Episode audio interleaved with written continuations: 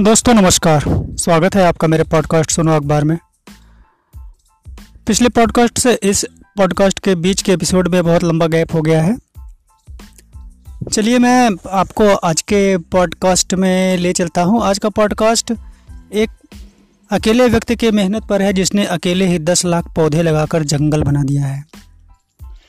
उत्तराखंड में एक रिटायर्ड जिला कृषि अफसर की मेहनत ने रेलवे का पसीना छुड़ा कर रखा है। दरअसल उस रिटायर्ड अफसर ने खाली पड़ी ज़मीन पर इतने फलदार पौधे उगा दिए हैं कि रेलवे को अगर नई लाइन बिछाने के लिए उन्हें काटना है तो 400 करोड़ का मुआवजा देना होगा। व्यक्तिगत तौर पर यह देश में मुआवजे का संभवतः सबसे बड़ी राशि होगी।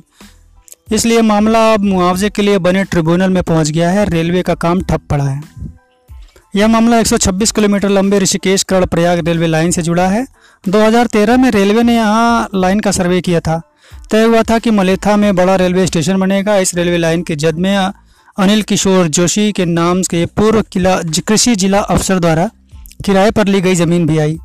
अनिल जोशी ने 34 लोगों की सिंचित ज़मीन किराए पर ली। यहाँ सात लाख पौधे शहतूत के और तीन लाख अन्य फलदार पौधे लगाए हुए सभी पेड़ बन गए हैं। नियम के अनुसार ज़मीन पर जिसकी संपत्ति होती है, मुआवजे का पात्र भी वही होता है। 2017 में रेलवे के विशेषज्ञ दल ने मुआवजे का आकलन करने के लिए पेड़ों की गणना की। रिपोर्ट से पता चला कि अनिल जोशी के बगीचे में सात लाख चौदह हज़ार दो सौ चालीस शहतूत और दो लाख तिरसठ हज़ार नौ सौ अस्सी अन्य फलदार वृक्षों के साथ कुछ हज़ार संतरे और आम के पेड़ भी हैं। नियम के अनुसार एक फलदार पेड़ के मदर प्लांट के मुआवजा दो हज़ार एक सौ छियानवे रुपये में बनता है। इस हिसाब से उनके बगीचे के पेड़ों का मुआवजा चार सौ करोड़ रुपए तक पहुँच गया। अब इनसे ज़मीन खाली करने के लिए कुछ लोगों ने जालसाजी का भी काम किया।